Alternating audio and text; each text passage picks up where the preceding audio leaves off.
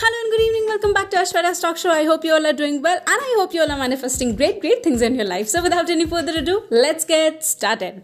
तो मैं ऐसा मानती हूँ कि कभी कभी लोगों को ना उनके हिस्से की माफ़ी दे देनी चाहिए कभी कभी क्या हमेशा दे देनी चाहिए वो माफ़ी जो वो आपसे कभी मांगेंगे नहीं और वो माफ़ी जो शायद जिसका उनको रियलाइजेशन भी नहीं है कि उन्होंने ऐसी चीज़ें की कभी कभी ऐसा होता है ना कि कोई इंसान कुछ बोल के चला जाता है वो बात बहुत टाइम तक हमारे मन में रहती है मतलब उस चीज़ को लेके इतना दुख होता है, बार बार बार बार हम उस चीज़ को अपनी एनर्जी देते रहते हैं। उस दिन उसने मुझसे ये कहा, ये चीज़ हमारे दिमाग में फिक्स हो जाती है और ये चीज़ हमारे माइंड पे बहुत नेगेटिव इम्पैक्ट करती है।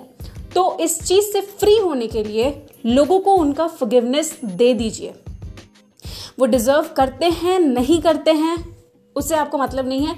आप उनको उनके हिस्से की माफ़ी दे दीजिए। आप फ्री हो जाइए। आप उनको उनकी एनर्जी देना बंद कर दीजिए। उनसे उनकी नेगेटिव एनर्जीज लेना बंद कर दीजिए। फॉर एग्ज़ाम्पल अगर आपसे आज किसी ने कुछ ऐसा कह दिया, जो आपको बिल्कुल भी अच्छा नहीं लगा, आप एक जिम में बैठे हुए हो और आप एक्सरसाइज कर रहे हो, किसी ने आपसे एक ऐसी बात बोली कि तुम पतले होने का सोच रहे हो, ये तुम्हारे बस का नहीं है। वो बोल के वहाँ से उठ के चला गया। लेकिन वो बात आपके दिमाग में घर कर गई। अब आपके पास दो ऑप्शन है। आप या तो अपने एक्सरसाइज को कंटिन्यू रखो और और दूसरा ऑप्शन ये कि उसकी बात को दिमाग में बिठा लो, अपनी एनर्जी को डाउन कर लो, कल से जिम जाना बंद कर दो। What will you prefer of course आपको ये प्रेफर करना चाहिए कि उसी वक्त आप उसको एक अफर्मेशन दो। मैंने तुम्हें माफ़ किया। तुमने मुझे जो भी बोला, मैंने तुम्हें माफ़ किया।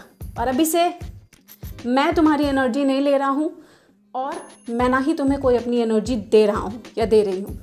बस वहीं पे बात ख़त्म। आप अपनी लाइफ में उसी टाइम पे मूव ऑन कर गए। और अगर आप ऐसा एटीट्यूड रखते हो ना तो आप लाइफ में बहुत आगे जाओगे। ट्रस्ट मी हर किसी की एनर्जी को ऑब्जॉर्व करना ज़रूरी नहीं है।